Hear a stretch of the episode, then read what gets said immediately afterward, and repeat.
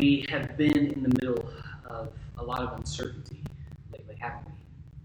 Like, it seems like everywhere you look, from pandemic to racial reconciliation, systemic racism, the conversations surrounding these things, there just feels like there's uncertainty everywhere. We don't know when things are going to get back up and running to the fullness of what they can be. We don't know if protests are going to keep going. We don't know what the answers are. We just have a lot of questions. And I don't know if you feel it like me, but it's hard to have all these questions and not really have the answers. There's this quote that we've been talking about here at New Community from the great poet T.S. Eliot, and he says, "We had the experience, but we missed the meaning." And then he goes on and he says, "An approach to the meaning restores the experience in a different form." So there's this thing that he puts out there to say, don't have the experience, but miss the meaning. And I think as I'm watching the news, as I'm thinking about all that's going on around us, as I'm living life trying to figure out what normal looks like, I think we need to find some meaning within the uncertainty. Like, our experience the past several months has been uncertainty, but what is the meaning? If you're a follower of Jesus, you might be asking this question: what might God be saying, and what will we do about it? How do we respond to those questions? What does it mean to have these experiences that we've all been collectively as humans, especially in our nation and across the world? We've been having these experiences together, but what is the meaning? I want to tell you a story today from the book of First Samuel in the scriptures. And if you go to First Samuel, you'll see that the very first king of Israel was this guy named King Saul. Israel had been freed from slavery. They've been given this promised land. And almost as soon as they get there, they're begging God, they're begging Yahweh, we want a king like everybody else. And he says, you don't need a king, you have me. But they say, no, we want a king. And so he anoints for them King Saul.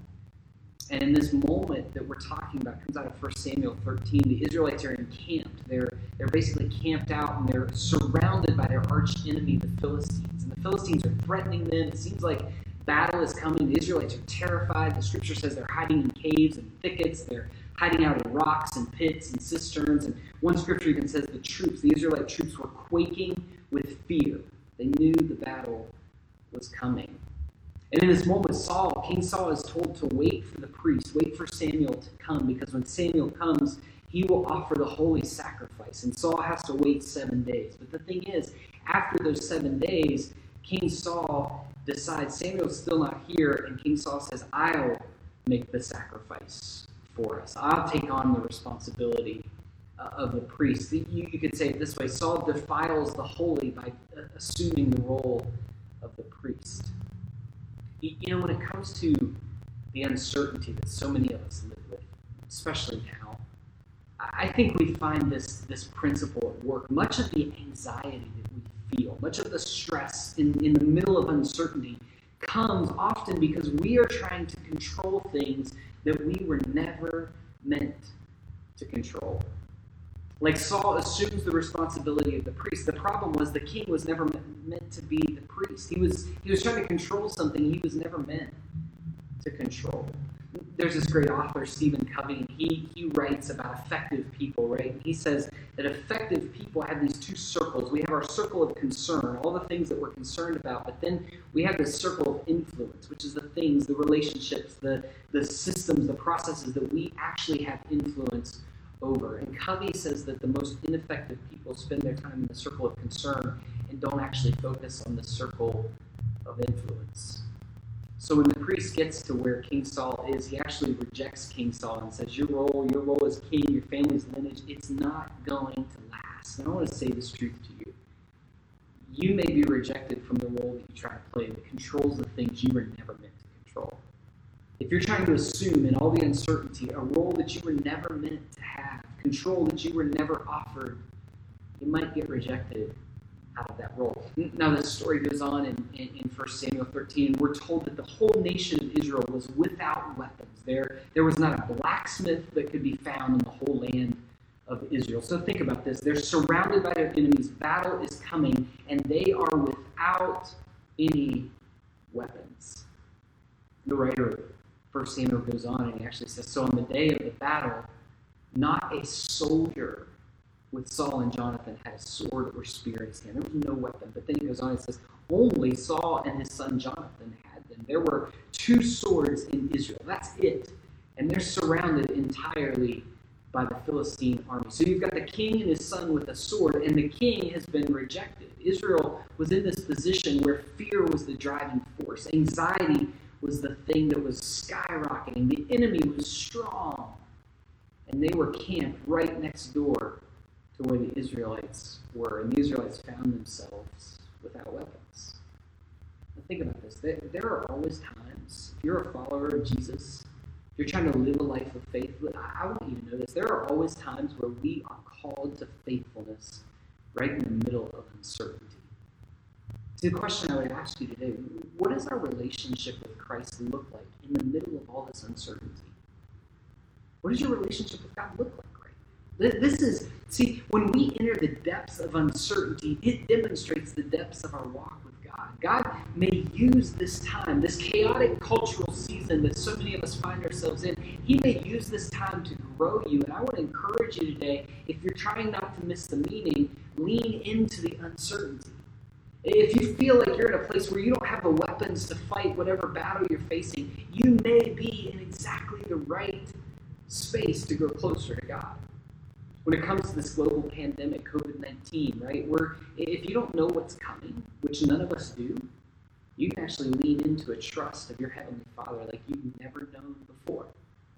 When we look at conversations of racial reconciliation, of systemic oppression, if you are someone who's standing there going, I don't know what to do, I don't know what to say, I don't have answers, I may not have action steps, that's the perfect space to begin to learn. To acknowledge that you're lacking, to acknowledge that maybe the best thing you can do is take a moment, take a season, take some months of silence, and just simply start anew. This story in Samuel goes on in the next chapter, and we start to hear more about King Saul's son, Jonathan. And we find this just incredible moment, such a kind of a playful, fun moment in the scriptures. But Jonathan, it says to his young armor bearer, the guy who carries his shield, he says, come, let's go over to the outpost of these uncircumcised men. And he says this, let's go see these Philistines, right? And then he says this phrase, he says, perhaps, and I'll just write that down if you're taking notes, perhaps the Lord will act in our behalf. Now I want you to think about this. The armor bearer has no weapon. Jonathan has one of the only swords in Israel, and Jonathan looks at the guy who's given the job to protect him and says, let's go see if we can pick a fight. Perhaps God will act in our behalf. Perhaps. Now, if I'm an armor bearer, that's the last word that I want to hear in the middle of heading into a battle. I don't want to hear perhaps. I want to hear we've done research, we've done strategic analysis, and we know God's going to fight for us. But Jonathan says, perhaps. Let's go pick a fight. Perhaps God will act. Friends, if you get nothing else today, I want you to know this. There are moments where we are called to be brave enough not to know. We're called to be courageous enough to not have all the answers. Do you know what I notice about our culture today? So many of our leaders, right? So many of the people we look up to, so many politicians, so many news pundits, so many social media articles, so much of what we hear and what we consume and what we see and read and think about today is centered on assumptions of answers, or the illusions of answers, or whatever voice it is that we're taking in saying, we know where we're headed. The people we follow, they tend to zero in on this sense of confidence, a goal of making us think they know exactly what's going on and exactly how to proceed and exactly what the answers should be. But I want to say this to you. I want you to think about this. You know what I notice about myself in the middle of this? I just don't know. I just don't know what the answers are. When it comes to this global pandemic, even for us as a church, as we wrestle through what our next steps are and how to gather well and safely and get back to whatever normal is going to be, I don't know the answers. If COVID-19 has made anything plain to us, is it that we don't have any 100% certainty of what is going to happen? We just don't know. Now, I know this. Your favorite leader, your favorite politician, your favorite news source, they may have you convinced that they know all the answers, but do they? think I feel it in the same way as we're seeing more and more of this conversation, this action, these demonstrations, these protests, centering on racial righteousness. Let's call it that. In the kingdom of God, it's a desire for racial righteousness. When it comes to systemic racism and the Black Lives Matter movement, and as we wrestle against what our response should be, in the middle of all that, in this cultural moment, we don't know perfect answers. We don't know. We know there's something wrong.